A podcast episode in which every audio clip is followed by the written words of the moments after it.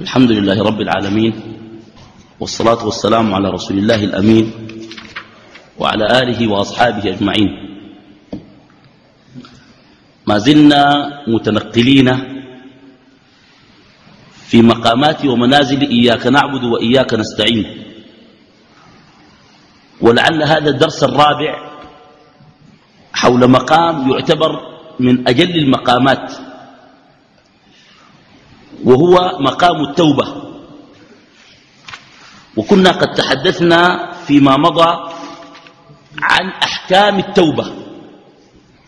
في آخر درس الأحكام الفقهية المتعلقة بالتوبة وخاصة في إرجاع الحقوق المتعلقة بأهلها في كلام طويل. واليوم حديثنا عن أجناس ما يتاب منها حتى يستحق التائب اسم التوبة. يعني أكيد لا يتوب الإنسان من الطاعة.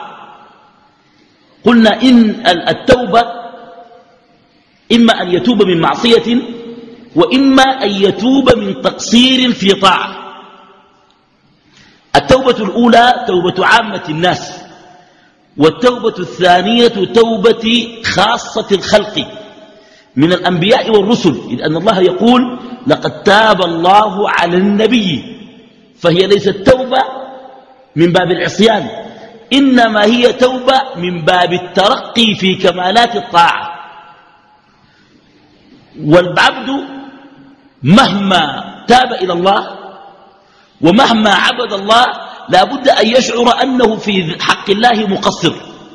هذا التقصير لهذه النفس السامية العلية يوجب له نوع من أنواع التوبة من باب الخوف والخشية لله. فأجناس ما يتاب منها من حيث العموم الكفر. أن يتوب الإنسان من الكفر. والكفر أقسامه خمسة. كما بين ذلك ابن القيم رحمه الله الآن. القسم الأول كفر التكذيب أن يقول لا يوجد شرع ولا يوجد دين ولا يوجد رسل ولا يوجد أنبياء وكذا.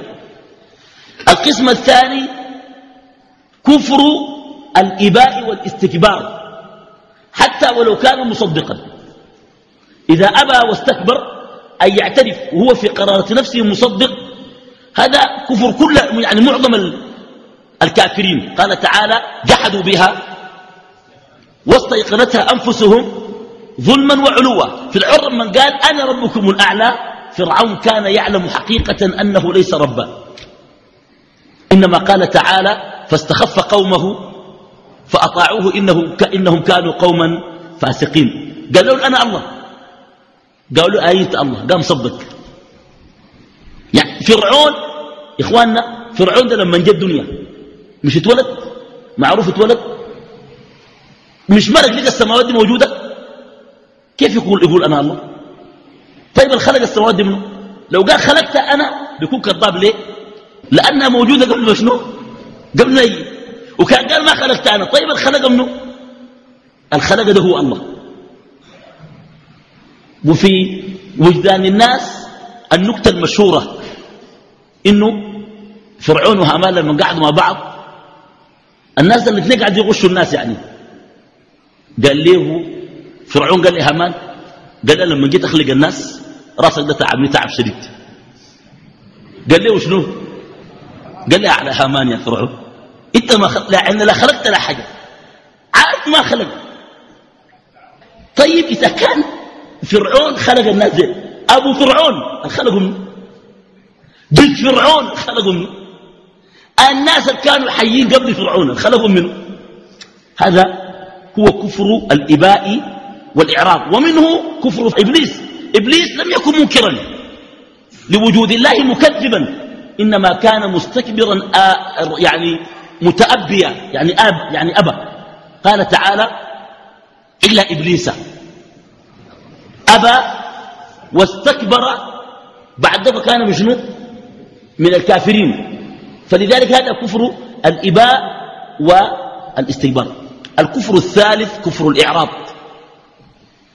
هو يختلف عن كبر الإباء والتكذيب أنه لا يتأبى ولكن لا يستمع ابتداء يعرض أبناء عبد ياليل لما أتاهم الرسول عليه الصلاة والسلام في الطائف قال له قائلهم إن كنت نبيا فمقامي أخطر محلتي.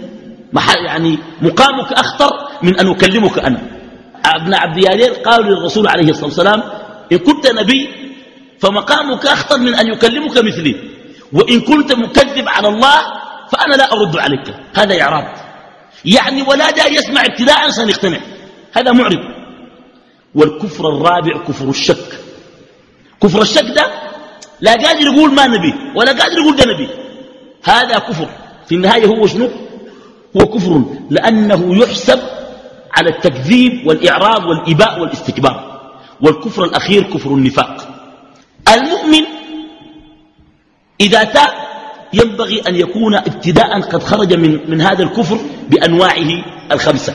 لكن ابن القيم أهم جزئية ناقشها وقد ملت إلى ما ناقش هو نقاشه لقوله تعالى ومن لم يحكم بما أنزل الله فأولئك هم الكافرون.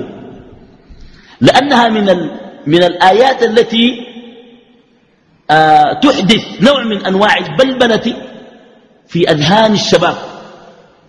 قال ابن القيم أولا إطلاق الكفر في القرآن والسنة قد يكون كفرا أكبرا وكفرا أصغرا. ويا إخوان مسائل التكفير فيها خلل.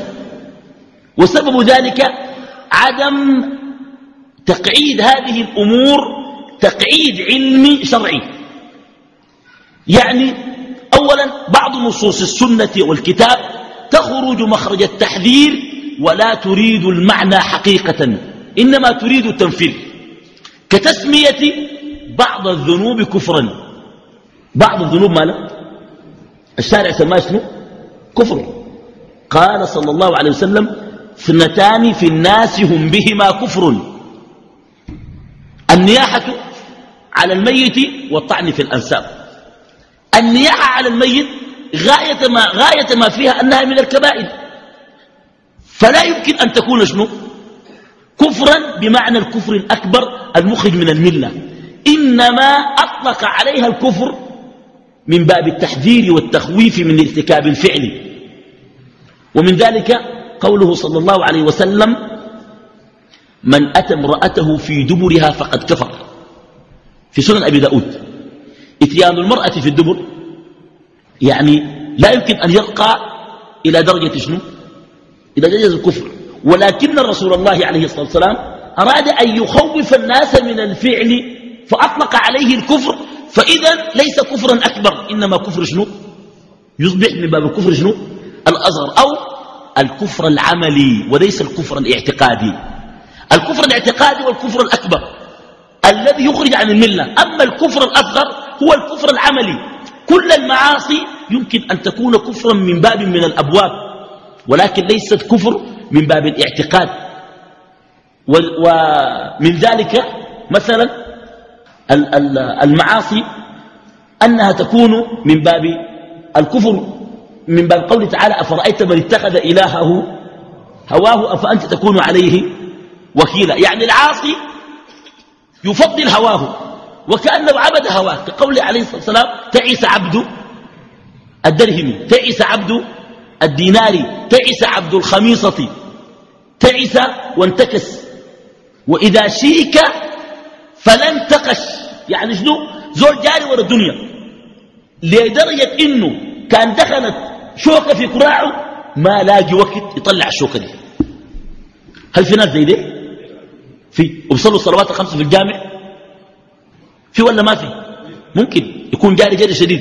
هذا لا يمكن أن يقال أنه كافر وإن كان يقال تعيس عبد شنو؟ عبد الدرهم وعبد الدينار من باب الإقبال الشديد وليس من باب العبادة. التي هي عبادة الاعتقاد. هذه قاعدة. ومن ذلك قوله صلى الله عليه وسلم سباب المسلم فسق وقتاله كفر. وقتاله شنو؟ كفر. ليس بمعنى الكفر الذي يخرج عن الملة. لأن القتل غاية ما فيه أنه من شنو؟ من الكبائر. يا إخوان هل ممكن الزول يكون مؤمن ويقتل؟ ممكن الزول يكون مؤمن ويقتل؟ أه؟ ممكن. ممكن. زول قتل مية نفس وفي النهاية بقى مؤمن. مية نفس. مية واحد. وفي النهاية بقى من أهل الجنة. ولا يدخل الجنة إلا شنو؟ إلا مؤمن. فهذا تنفير من الفعل. والصحابة قال الله قال, قال لهم الرسول عليه الصلاة والسلام لا ترجعوا بعدي كفارا. يضرب بعضكم شنو؟ رقاب بعض. لا يمكن أن نقول أن الصحابة قد شنو؟ كل الذين ضربوا رقاب بعضهم واقتتلوا قد شنو؟ قد كفروا. هذا لا يجوز. ليه؟ قال النووي رحمه الله الصحابة استثناهم الشارع من الوعيد فعلي قال عنه رسول الله أنه من أهل الجنة. ولكنه لما قال لا ترجعوا بعد الكفار أراد أن ينفرهم من شنو؟ من الفعل. إلى الآن كل مسلمين اقتتلوا مع بعض في أي محل يعتبر هذا من الكفر عياذا بالله. وهو حتى ولو لم يكن كبيرة يعتبر أكبر من الكبيرة هو شنو؟ الكفر الأكبر والكفر الأصغر؟ الكفر الأصغر. يا أخوان الكفر الأصغر الناس لما يسمع كفر أصغر بيقول الله كويس في الكفر الأصغر ده كويس معنا شديد. نحن الكفر الأصغر ده دايرينه. يا أخوان الكفر أصغر ليس بالنسبة للكبائر هو أشد من الكبائر كفر أصغر بالنسبة للكفر الأكبر يعني ترتيب الشرور الكفر الأكبر الكفر الأصغر ثم بعد ذلك الكبائر. يعني الكفر الأصغر كالحلف بغير الله هذا كفر أصغر. من حلف بغير الله فقد شنو؟ فقد كفر. كفر شنو؟ أصغر. الرياء من الشرك الأصغر. كويس؟ لكن الرياء والحلف بغير الله أشد حرمة من الزنا وقتل النفس. هناك لما يسمعوا الأصغر دي بيقوموا شنو؟ بيقولوا والله دي حاجة تمام. نحن الأصغر دي بينفع معانا. يا أخي الأصغر ده كعب الأصغر أسوأ من الكبائر من الربا وعقوق الوالدين وقتل النفس والتولي يوم الزحف. كله كله الكفر الأصغر. لأنه في النهاية شنو؟ في النهاية هو شنو؟ كفر. أصغر ليس بالنسبة للكبائر أصغر بالنسبة لشنو؟ بالنسبة لمن هو شنو؟ لمن هو أكبر منه من يخرج من الملة ويقدح في الاعتقاد بالكلية. طيب. القاعدة الثانية. يا أخواننا فرق فرق بين الأفعال والأعيان في الكفر. فرق بين الأفعال وبين الأعيان في شنو؟ في الكفر. بمعنى قد يفعل الإنسان ما يكفره ولا يكفر. قد يفعل الإنسان ما يكفره وشنو؟ ولا يكفر. فيكون فعله كفرا لأنه بنص الشارع كفر ولكنه لا يكفر لعدم وجود إيقاع الحكم على المعين تحديدا. بمعنى نسمي الأفعال شنو؟ كفر. أي فعل من الأفعال؟ اللي, اللي, اللي, اللي سماه الشارع شنو؟ كفر. الحلف الحلف بغير الله. أي زول يحلف بغير الله كفر. هذا كفر أفعال. أي زول يحلف بغير الله شنو؟ كفر. هذا تكفير لمن؟ للأفعال. واحد حلف بغير الله قدامك لو قلت له يا كافر تكون أخطأت خطأ شنيع. شرعا تكون أخطأت. ليه؟ لأن هذا كفر معين. فرق بين الأعيان والأفعال. فالأفعال تكفر تأدبا مع الشارع ولكن الأعيان لا يكفرون. لوجود موانع تمنع أن يقع في الكفر. يا إخواننا الإنسان قد يكون جاهل قد يكون جاهلا. قد يكون جاهل وما عرف الشيء كفر وقع فيه. انت تعلمه لكن ما تكفره وهذه قاعدة مهمة جدا. ليه؟ لأنه إذا وقع في الكفر بفعله لا يتحقق الكفر إلا بانتفاء الموانع وتحقق الشروط وهذا يسمى الاقتضاء. يعني أن يقتضي الكفر أن يكون كافرا أن يتحقق الكفر فيه. لا يتحقق إلا بانتفاء خمس موانع. منها الإكراه. عمار بن ياسر اضطر إلى الكفر فكفر. أنزل الله عز وجل فيه قوله إلا من أكره وقلبه مطمئن بالإيمان ولكن من شرح بالكفر صدره. حتى قاله الرسول عليه الصلاة والسلام كيف تجد قلبك؟ قال قلبي كما هو معك. قال إن عادوا إلى التعذيب فعود إلى الكفر. تاني لو عذبوك تاني أكفر. هذا يعني أنه لم يكن كافرا الكفر الذي يريده. وكثير من الناس الآن يقع في ممارسات شركية. ولكن من يفعله يفعله في الأغلب هو شنو؟ جاهل. فلذلك لا يكفر. سجد معاذ لرسول الله صلى الله عليه وسلم. الحكم في حكم الفعل ده شنو في الشريعة؟ حكمه في الشريعة شنو؟ كفر. السجود لغير الله شنو؟ كفر. ولكن معاذ لا يكفر.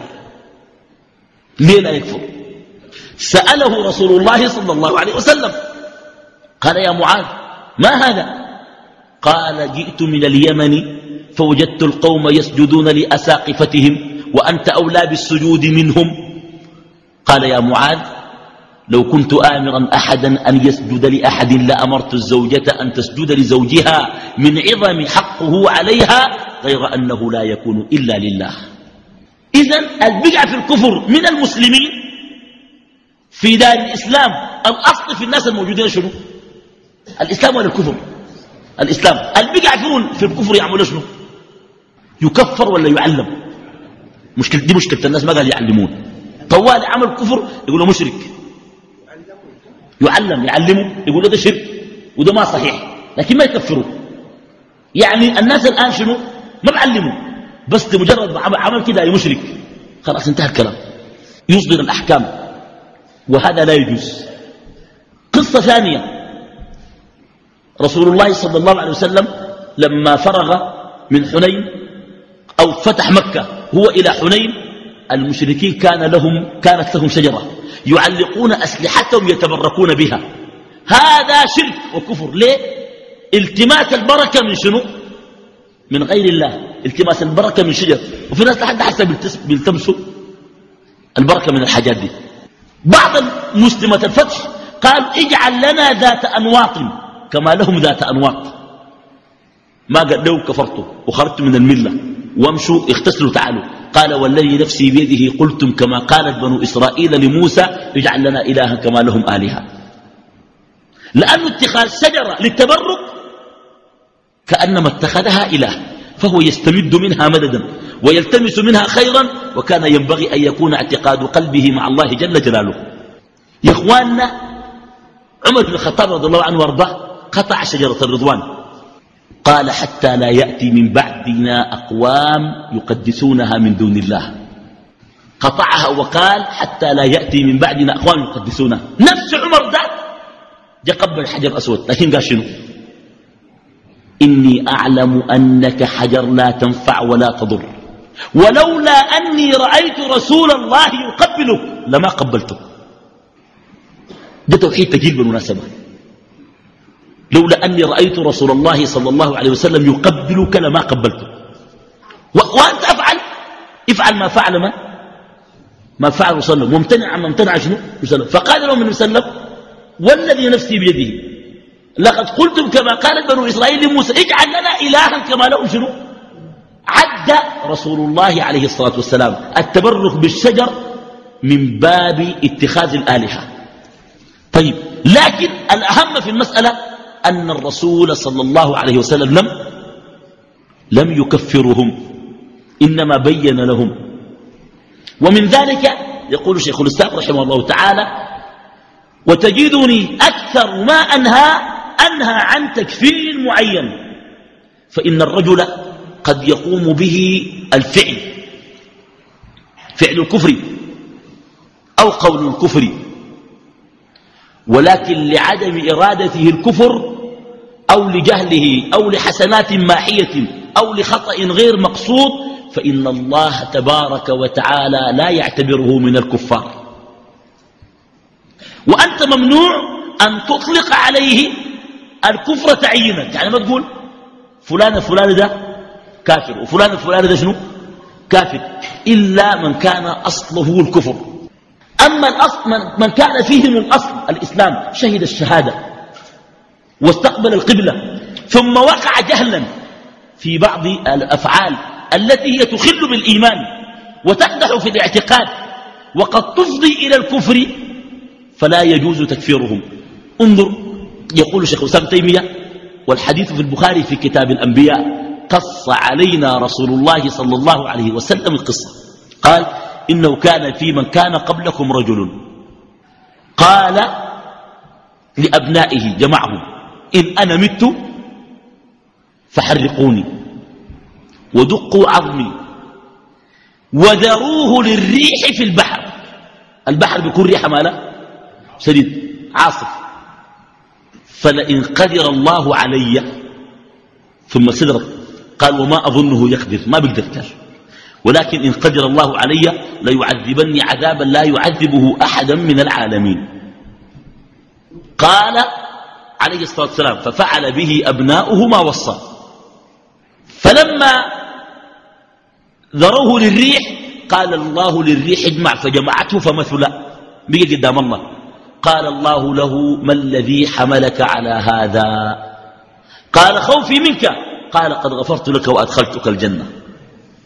يقول شيخ الإسلام رحمه الله هذا قال الكفر ودل على الكفر وشك في قدرة الله ولكنه لم يقع به الكفر في الآخرة ذلك لأنه قام بقلبه ما يمنع من إيقاع الكفر به هو مانع الجهل والتأويل. شوف بالله يا إخوان الزول ده. الزول ده ممكن إخوان يكفر يكفر. يمرق بر الملة لكن في النهاية شنو؟ وفي النهاية بعض الروايات قالت أنه كان نباشا. عشان كده قال, قال لأولاده أنا الله مكتوب عليه وعشان كده عشان الله ما يلقاني شتتوني قال لهم. اتخيل إنه الله ما بيلقاه يا إخواننا الحديث ده حديث يعني عظيم. حديث عظيم جدا. نباش ده يعني شنو؟ أول ما زولت شنو؟ بينبش قبره بيطلع الكفن يشيله ويخليه شايل أكفان الدنيا دي كلها. إنت باقي لك ده؟ والله ده مجرم يجرب الشريف ده. عشان كده لما جاي قرب الموت قال له تعالوا اسمعوا أنا عملت عمل ثقيل. ما أظن الله يتوب علي. عشان كده يعملوا لي كده وكده وكده وكده. يا إخواننا الذي يشك في البعث حكمه شنو؟ كافر ولا ما كافر؟ كافر ولكن هذا لم يقع به الكفر لوجود مانع شنو؟ مانع الجهل. جاهل. كويس؟ ولذلك انظر أخي الحبيب إطلاق الكفر ينبغي أن يتحرز فيه ولأن تخطئ في الإسلام أفضل من أن تخطئ في التكفير. يعني زول يكون جوا يكون يعني كفر ما ما تطلع من الكفر. تخطئ وهو يكون كافر وانت تبقي مسلم. أفضل مما زول يكون مسلم شنو؟ تبقي شنو؟ تبقي كافر. فلا بد أن يتحرز الشباب وأن يترووا في قضايا التكفير. ده واحد. اثنين يا إخوان نشوفوا الرجل هذا. قال لهم يعني ضروري الريح. هذا أناقش من خلاله مسألة مهمة جدا. كثير من الشباب من أجيالنا على حسب احتكاكي بهم في الجامعات. كثير من الأجيال تعاني من داء ومرض الوسوسة وهذه أخطر أنواع الوسوسة في العقائد. يعني مش في الله بس ممكن يكون في النار. النار دي كيف؟ بالله كبير. يا أخي الناس دي كلها مما الله خلق الدنيا الكفار كله دخلوا له النار بعدين في أحاديث درسه كجبل أحد. الواحد جوا النار درسه كجبل أحد كنش ده؟ ما بين منكبه إلى شحمة أذنه مسيرة ثلاثة أيام. يقول ثلاثة يوم؟ ماشي ده كتير خلص لكن النار دي قدر كيف؟ النار دي ذاتها وين؟ أول حاجة النار دي موجودة. الآن موجودة. والصيف الشديد نفس جهنم. إنت جهنم دي لما تتنفس؟ الصيف بيجي. النفس اللي إحنا فوقه الآن بتاع جهنم. السخانة دي بس تنفس جهنم تنفست الخش ده الله لا يوريني يوريك. ربنا ما يورينا. الصراط جسر على جهنم. أدق من الشعر وأحد من السيف. يمر عليه الأولون والآخرون. الزول يحك راسه يقول بالله الكلام ده حسا كيف يحصل يا إخوان الوسوسة في هذا الباب خطيرة جدا. الشباب يعاني من الوسوسة. وبعضهم يعاني من الوسوسة في العبادة. ما يسمى طبا بالوسواس شنو؟ القهري الوسواس القهري. وهو له علاج من الشرع. وقد يوجد له علاج في الطب لا يمنع. فالباب فيه سعة طالما أنه حالة مرضية. قد يكون لاختلال في مواد وتركيبة الجسم. لكن الشيء المهم غالب الوسواس في سن معينة. ودي ملاحظة. الوسواس ده بيجي للشباب في سن شنو؟ معينة. حتى تلقى الشباب القارين في الجامعات دين حببت مؤمن إيمان قاطع. أصله ما شك إنه في جنة وإنه في نار. لكنه بتلقى ماله مضطرب مجهجه. الحل والعلاج بثلاثة أشياء أو في ثلاثة أمور. الأمر الأول في علاج الوسواس العلم والمعرفة. العلم والمعرفة. يا إخواننا شوفوا الوسواس بضايق الزول. مضايقة الوسواس لصاحبه مؤشر إيجابي وصحي. ليه؟ الملحد بيقول الله ما في ولا بتردد وبكون مبسوط وتلقاه يضحك ويتونس ويمشي ويكلم الناس. يقولوا أنتم مؤمنين لسه بالخرافات دي والهنا أما الزول بيوسوس ويلاوس ده معناه شنو؟ لاوز ليه؟ معناها الوسواس أقلقه أقلقه لأن في قلبه إيمان. فمعرفة المعرفة والعلم. يعني الصحابة قالوا يا رسول الله إن الشيطان يحدثنا في أنفسنا يوسوس. يقول لك ما الذي خلق كذا ما الذي خلق كذا. حتى يقول لهم وما الذي خلق ومن الذي خلق الله؟ وأين الله هو؟ وكيف هو؟ قال يا رسول الله إنه يحدثنا بأمر. إنا نخشى أن نهلك إن تحدثنا به. لو كلمناك نحن نطلع بالردين ذاته. قال أوجدتموه في صدوركم؟ قالوا بلى. قال ذاك صريح الإيمان. العلم بيذهب الوسواس ويطفئ ناره بمعرفة هذه النصوص. يعني هذا العلم ومعرفة هذه النصوص تذهب شنو؟ حدة الوسواس. ليه ذلك؟ ذاك صريح الإيمان. لأنه أقلقه الوسواس لأنه مؤمن. لو لم يكن مؤمنا لما شنو؟ لما أقلقه. كان بيكون زي ولا بيصلي حتى بتلقى بوسوس ده ماله تلقاه بيصلي لكن يعني مقلق جدا. وأن يعلم أنه لا يحاسب بذلك. إن الله تجاوز عن أمتي ما حدثت به أنفسها ما لم تقل أو تفعل. قال أنس فما فرح أصحابه صلى الله عليه وسلم فرحه فرحهم بهذا الحديث كأنما أمثال الجبال قد أزيح عنه. كشأن هم الصحابة. وهذا يأتي لكل البشر. ثم أخبر من وسلم عن العلاج إن وجدتموه فقولوا اللهم أنت الأول والآخر والظاهر والباطن وأنت على كل شيء قدير. إخوانا في ناس الوسائل يقولون الزور كان مات بيحصل شنو؟ والله كان مات. بنزول في قبره في قبره في شنو في نعيم وفي جحيم. وطيب وهاو كان بعثه بعثه والله في قيامة بجيف وفي النهاية بيخش الجنة. يخش الجنة يعني في النهاية في شنو في الجنة؟ في خلود في الجنة. انت عشان ترد على نفسك رد علمي انت حاسس ده تموت؟ في الدنيا ده تموت؟ ما تموت لأنه مرتبط ببعض الأشياء والحياة جميلة خلاص. الحياة في الجنة أجمل ولا مقارنة. فلا موت حتى إذا قال لك قلب. خاف تقول شنو؟ بتقول الملحد ذاته والله أنا قلب بس كده. وده يقول نقدم لحد يوم القيامة. مقدم مالك في, في شنو؟ بتبقى شنو؟ يا إخواننا قول القائل الجنة بعد في شنو؟ يعني شنو؟ هذا قول متناقض في قرارة نفسي لأنه في الدنيا يود الخلود. طيب في الجنة ألا تود الخلود؟ يا أخي الجنة متعتها أنه لا نوم فيها. قال عليه الصلاة والسلام لأن النوم أخو الموت. فيدفع الوسواس بالعلم والمعرفة. ثانيا العلاج الثاني. يدفع الوسواس بالدعاء الذي هو الاستعانة والاستعاذة واللجوء والاحتماء بالله. ما هو مصدر الوسواس؟ الوسواس مصدره شنو؟ الشيطان. من, من شر الوسواس الخناس الذي يوسوس في صدور الناس من الجنة والناس. طيب الشيطان لا يوجد سبيل إلى دفعه إلا باللجوء إلى خالقه. ضرب ابن القيم في المدارج مثالا.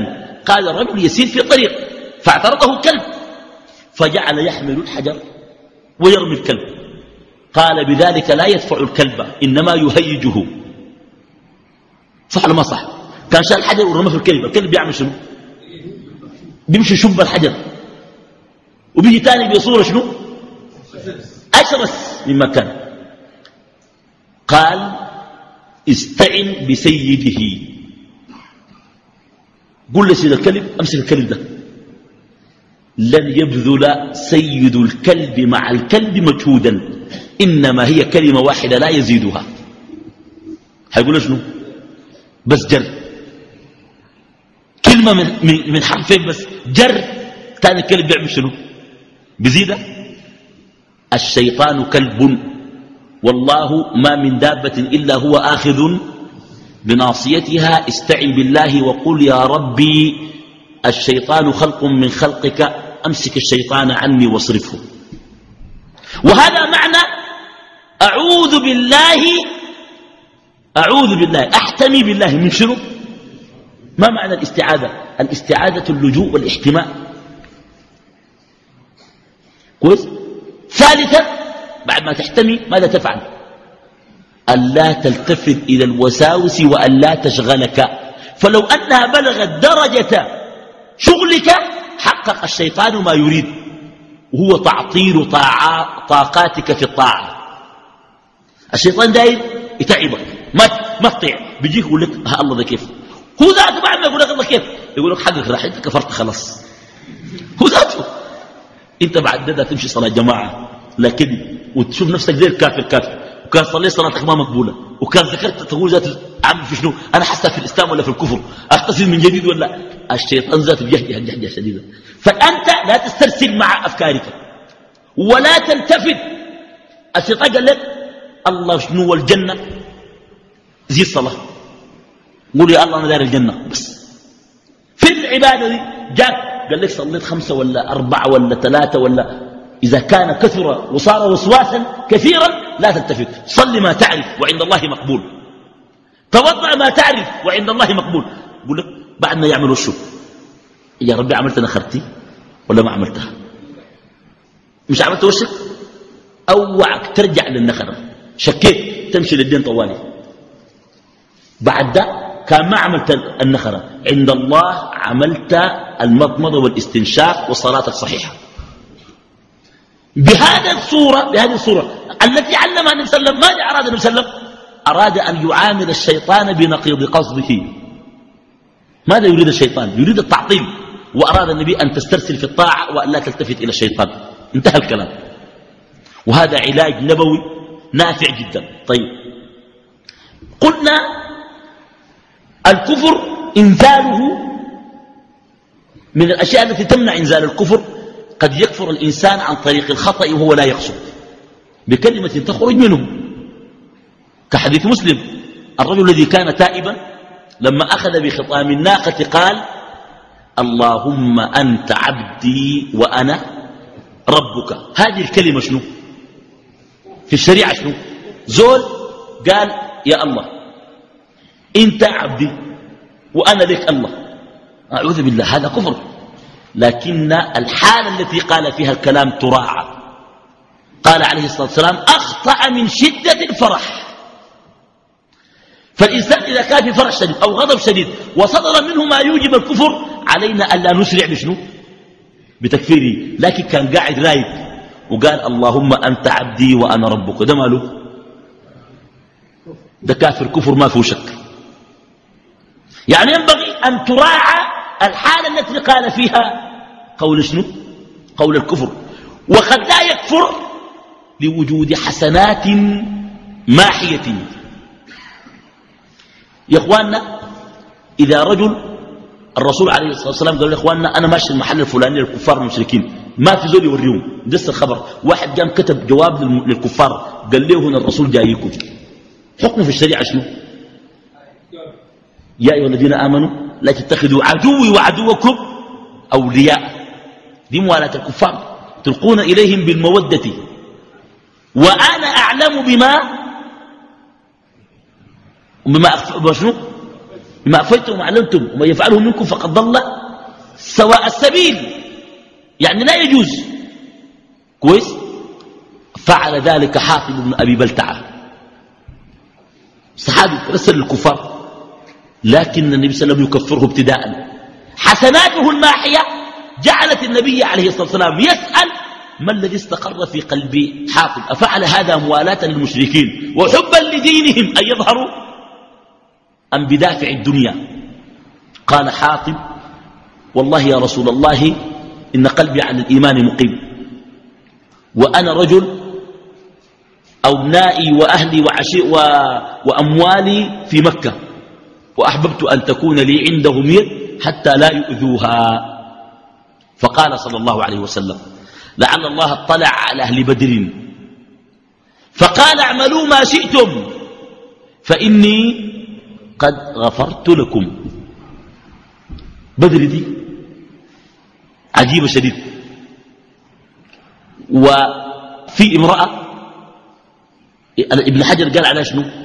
قال امرأة أدركت من الفضل ما فضلا لم تدركه امرأة مثلها ولم تشاركها فيه. في واحدة كويس؟ وجدت من الفضل كويس؟ فضل ما شاركتها امرأة معها. المرة دي آه اسمها عقيلة بنت عبيرة ابن ثعلبة. المرة دي ميزتها عند سبع أبناء شباب كلهم شهد بدر. سبعة من أبناء شهدوا بدر. دي أصل ما حصلت لزول يا أخي والله المرة دي نجيض نجاة صريف خلاص. سبعة من أبناء شهدوا بدر. إذا كان سلم يقول لعل الله اطلع على أهل بدر فقال اعملوا شنو؟ ما شئتم. وقال لا يدخل النار من شهد بدرا. أي ذو حد بدر؟ النار دي ولا بيجي جنبها. مش يخش النار وبعد يخش الجنة. بيخش الجنة بدون نار. في ناس بيخشوا الجنة بيخشوا الجنة بعد ما يخشوا النار. فمن زحزح عن النار وأدخل الجنة فقد شنو؟ بعد ما يخشوا النار. لكن في المرة دي عقيلة دي بنت عبيرة ابن ثعلبة أول حاجة تزوجت كان عند زوجها اسمه رفاع بن الحارث. جابت منه ثلاثة. وتزوجت البكير ابن يالين الليثي جابت منه أربعة. جابت منه عامرا وخالدا وعاقلا. دين عامر. وخالد وعاقل والرابع يعني نسيته. وثلاثة من ذاك وأربعة من ذاك. السبعة أمهم أولاد السبعة دي ما يخشوا النار ويمشوا الجنة طوالي. في معون إن شاء الله لأنهم يشفعون لها. أخوانا والله يعني دي حاجة عجيبة خلاص. كويس؟ طبعا آه ال ال ال ال الحسنات الماحية الحسنات الماحية بمعنى شنو؟ بمعنى قد يكون عنده سابقة في الإسلام. يا إخوانا في ناس في الإسلام عملوا عمل يعني كبير. لما يخطأ خطأ قد يكون فيه أنه يكفر أو فعل حمال أوجه هل يكفر؟ هل يكفر؟ أم ينظر الناس إلى شنو؟ إلى ماضيه وسابقته في الإسلام. هذه مسألة مهمة جدا في مسائل التكفير. طيب. بعد هذا مما يتاب منه من الأشياء اللي بيتوب منها يتاب من الفسق والعصيان. ولكن الله حبب إليكم الإيمان وزينه في قلوبكم. وكره إليكم الكفر والفسوق وشنو؟ والعصيان. الفسوق والعصيان. الفسوق والعصيان إما أن يردا مقترنين مع بعض وإما أن يرد كل واحد منهما مفردا. الفسق الأكبر كالكفر هو الخروج من الدين لأن مجرد الفسق هو شنو؟ فسق يفسق إذا شنو؟ إذا خرج. والفأرة تسمى فويسقة.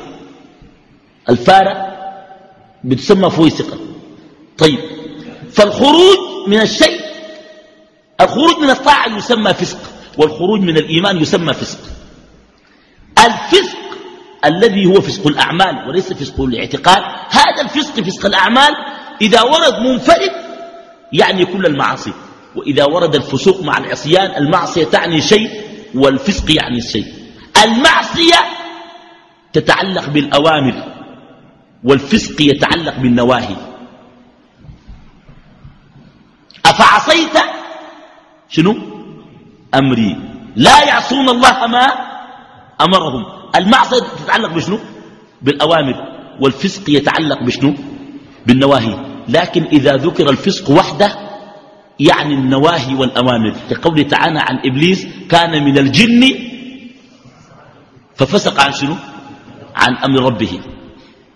إبليس فسق في الأمر وآدم في النهي عصى. وعصى آدم. كويس؟ ربه فشنو؟ فغوى. ده إذا أطلق براو. أما إذا أطلقوا الاثنين مع بعض الفسق في النواهي والمعصية في شنو؟ في الأوامر. طيب بعد ده الإثم والعدوان. كذلك الإثم والعدوان. الإثم إذا أطلق لوحده يعني كل ما يخرج عن عن الطاعة. والعدوان كل ما يخرج عن الطاعة. لكن إذا اقترنا الإثم أخص بمحرم الجنس والعدوان أخص بمحرم المقدار.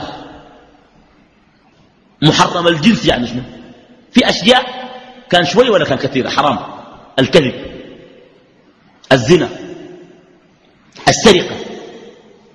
دي ما لا إثم. دي تسمى شنو؟ إثم. لأنها محرمة في شنو؟ في جنسها. العدوان يكون ما تعلق بمجاوزة الحد. يعني شيء مشروع؟ لكن قام تجاوزه. قال والذين هم لفروجهم حافظون. ربنا اداونا المساحة دي. إلا على أزواجهم أو ما ملكت أيمانهم. فإنهم غير فمن ابتغى وراء ذلك فأولئك هم العادون. كويس؟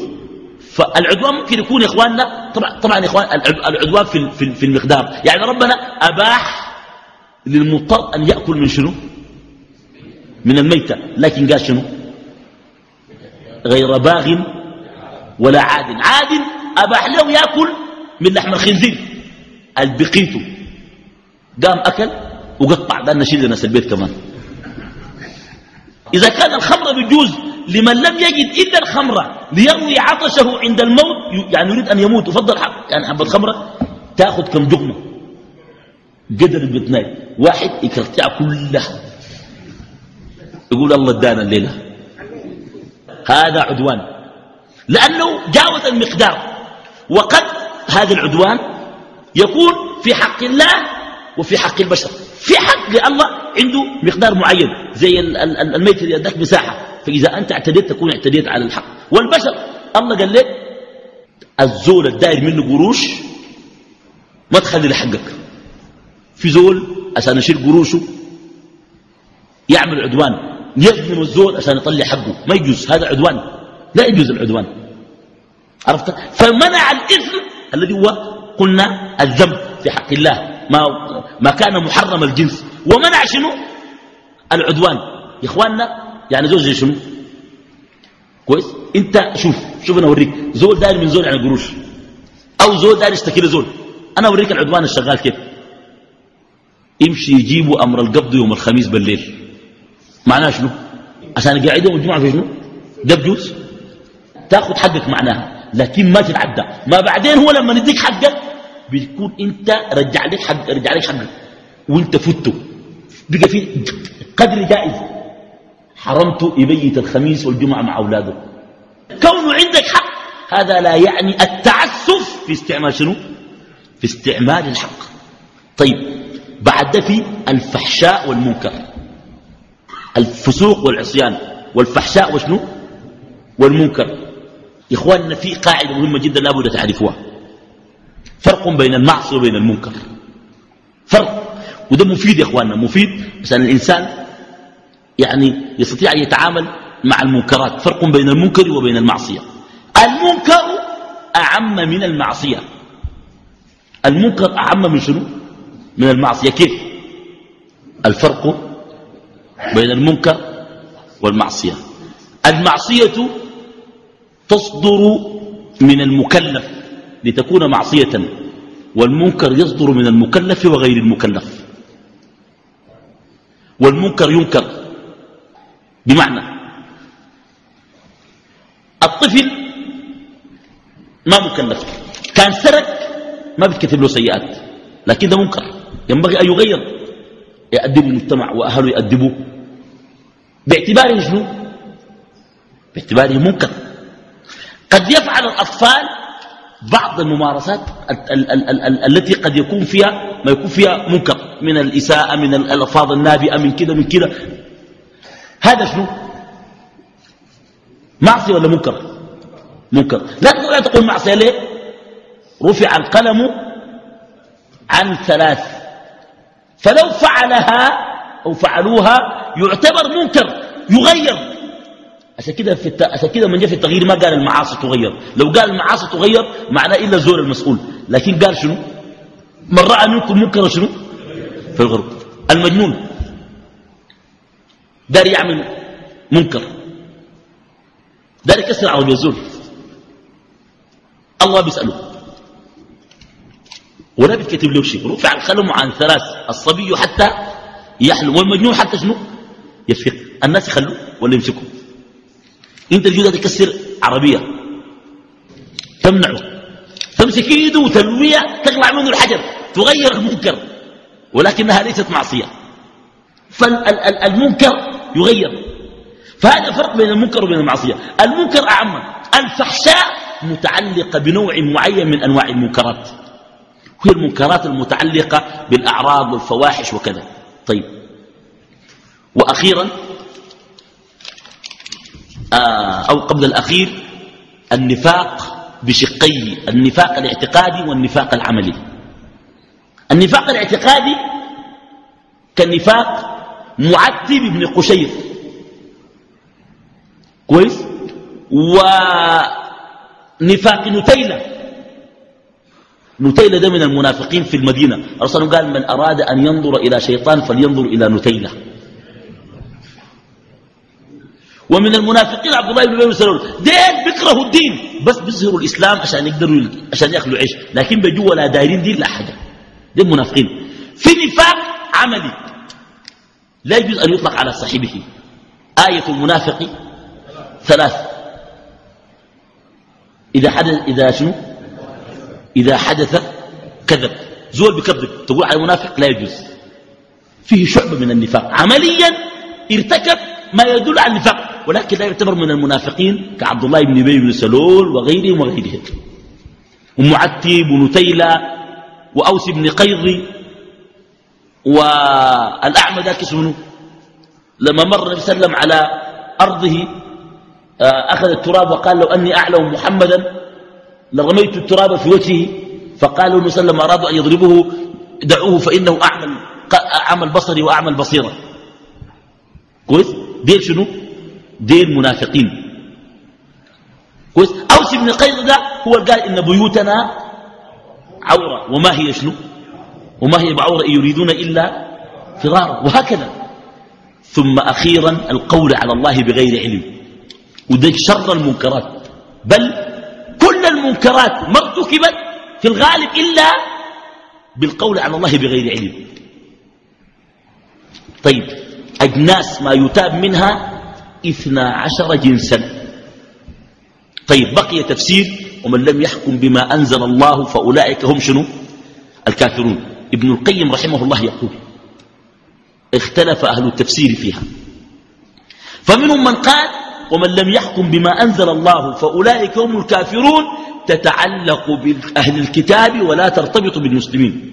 وقال بذلك قتادة ابن دعامة السدوسي والضحاك بن سفيان. قال وقولهم مرجوح بعيد.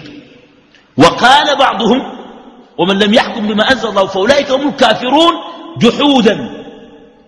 قال وهذا بعيد. ليه؟ لأنه يكفر إذا جحد سوى حكم أو لم يحكم. لنفس الجحود شنو؟ يكفر. ولعل هذا تحدثنا عنه في الدرس شنو؟ السابق. يا اخوانا في زول جحد الصلاة ولكن صلى. يكفر ولا ما يكفر؟ يكفر. إذا جحد الشيء حتى ولو, حتى ولو لم, ولو لم يفعله يعني مثلا قال الزنا ده حلال لكن ما زنا كافر ولا ما كافر؟ يكفر. لمجرد شنو؟ لمجرد أنه جحد. طيب. قال أيضا فمن لم يحكم بما أنزل الله فأولئك هم الكافرون بأن يترك جميع ما أنزل الله. بما في ذلك الممارسات والتفاصيل ودقائق الدين فإذا تركها كلها يعتبر كافر. وقال بهذا عبد العزيز الكناني وقال ابن القيم وهذا أيضا تأويل بعيد. وقال البغوي ناخلا ذلك عن عموم العلماء في قوله ومن لم يحكم بما أنزل الله فأولئك هم شنو؟ من تعمد مخالفة النص الشرعي فحكم بغير ما أنزل الله من غير جهل ولا خطأ في التأويل.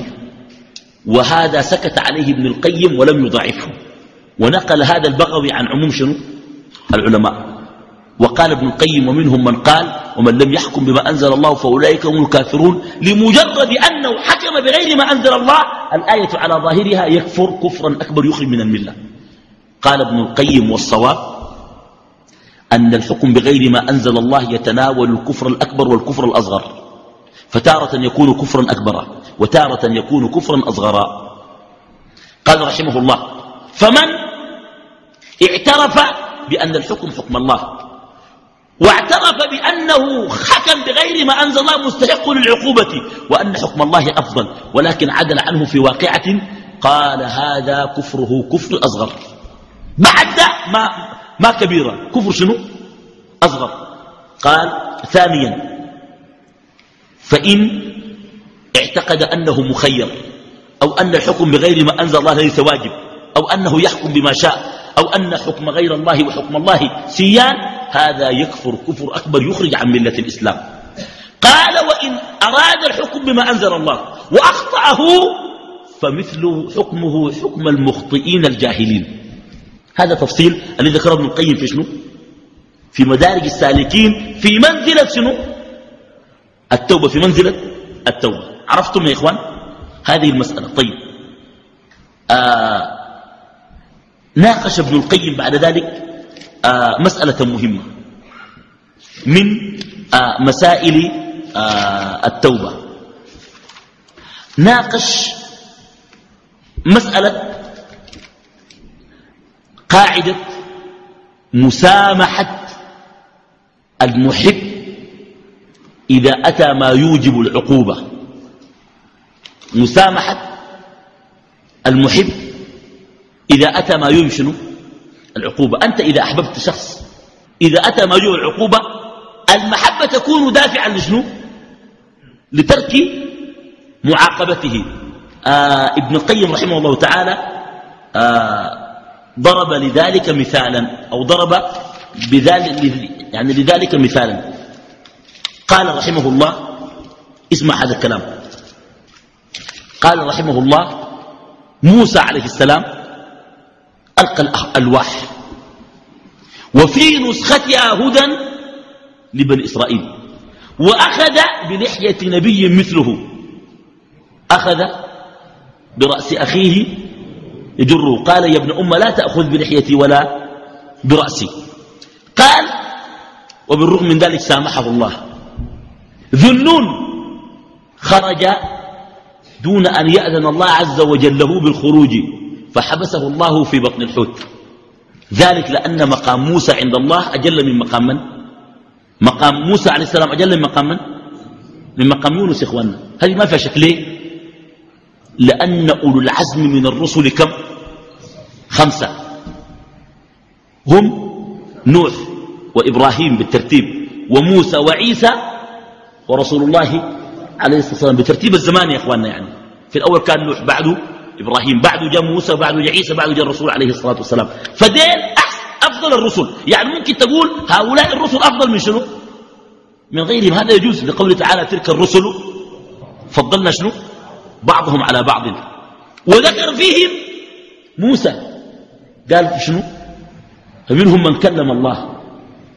هو موسى عليه السلام. فموسى ما قام به من معالجة أمتي القبط الأقباط في مصر.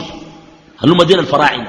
وبني إسرائيل وصبره على كلامهم وعلى أقوالهم والجهاد والدعوة والصبر عليهم. كل الذي فعله من أخذ اللحية وإلقاء الألواح لم تكن في مقا وهو ألقى الألواح غضبا لله. وأخذ بلحية أخيه شنو؟ غضبا لله. ورجع موسى إلى قومه غضبان شنو؟ أسفا غضبان لمنه لله أنهم عبدوا العجل من شنو؟ من, من بعد موسى عبدوا العجل من دون الله. هذه جعلت لموسى مرتبة. ابن القيم بيقول بيقول القاعدة شنو؟ وإذا الحبيب أتى بذنب واحد جاءت محاسنه بألف شفيع. ودي قاعدة حق تتعامل بها مع الناس. زول حبيبك وطوالي معك غلط غلطة واحدة تذكر له يا أخي زول أنت بتعرف عنه كل خير. مرة واحدة غلط تكره ذاته إنه غلط. كويس؟ فده يا إخوان يدل على عدم العقل. قال وإذا الحبيب أتى بذنب واحد جاءت محاسنه بشنو بألف شفيع. محاسنه تشفع له. وده في التعامل بين الناس ما في. كويس؟ ممكن تبقى زول أخوك عشرين سنة. يخسرك في شنو؟ في دقيقة. ما بقول والله نتذكر الزمان والزول ده عنده معي مواقف وعنده معي كده. يخسرك طوالي. كويس؟ وقام ضرب ابن القيم مثال. قال يقول تعالى آه يوم القيامة للعلماء. بيجيب العلماء يوم القيامة. يقوم يقولون شنو؟ يقول الله عز وجل للعلماء يوم القيامة والله يا أخي الزول بيبقى عالم ده مكانته عظيمة خلاص في الدين. والله العظيم نسأل الله إنه يعني يعلمنا ما جهلنا ويذكرنا ما أنسينا. يقول الله عز وجل للعلماء إني كنت أعبد بفتواكم في الأرض. كنت أعبد بشنو؟ الواحد داري يعمل حاجة يقوم بيجيس العالم العالم بيقول أعمل بيعمل يقول له شنو؟ ما تعمل ما بيعمل. إني كنت أعبد بفتواكم في الأرض وأنتم تخلطون كما يخلط الناس. جبتوا معاصي عملتوا معاصي زي ما الناس بيعملوا. وإني لم أضع علمي فيكم لأعذبكم. اذهبوا فقد غفرت لكم. قالوا أنا ما أخذت علمي ده فوقكم. من الأول سنجي أعذبكم. والله يا إخواننا درجة عالية عالية عالية شديد للعلماء. والله هذا يخلي الزول بس يكوس العلم ده دربه وين؟ عشان يقبع عالم. قال لهم وأنتم تخلطون كما يخلط الناس. يعني أنت باقي لك العالم ده؟ ملائكة؟ ما بي ما, ما بيغلطوا. لكن ربنا غلطاتهم دي بيسامحهم عليها. يقول له شنو؟ لم أضع علمي فيكم لأعذبكم. اذهبوا فقد غفرت لكم. لكن برضو أحيانا قد تضيق على المحب ولا تسامحه أيضا بدافع الحب. حتى لا يكرر شنو؟ حتى لا يكرر الخطأ. لأنه شخص بتحبه. لما نغلط في حقك ألمك يكون ألما أكبر من أذى شنو؟ من أذى غيره. هذه أيضا يعني تراعى في آه هذه آه المسائل. ولم ننتهي من منزلة التوبة وبقي الكثير في منزلة التوبة. الله تعالى أعلم ويهدي إلى سواء السبيل وصلى الله وسلم وبارك على نبينا محمد آله وصحبه وسلم.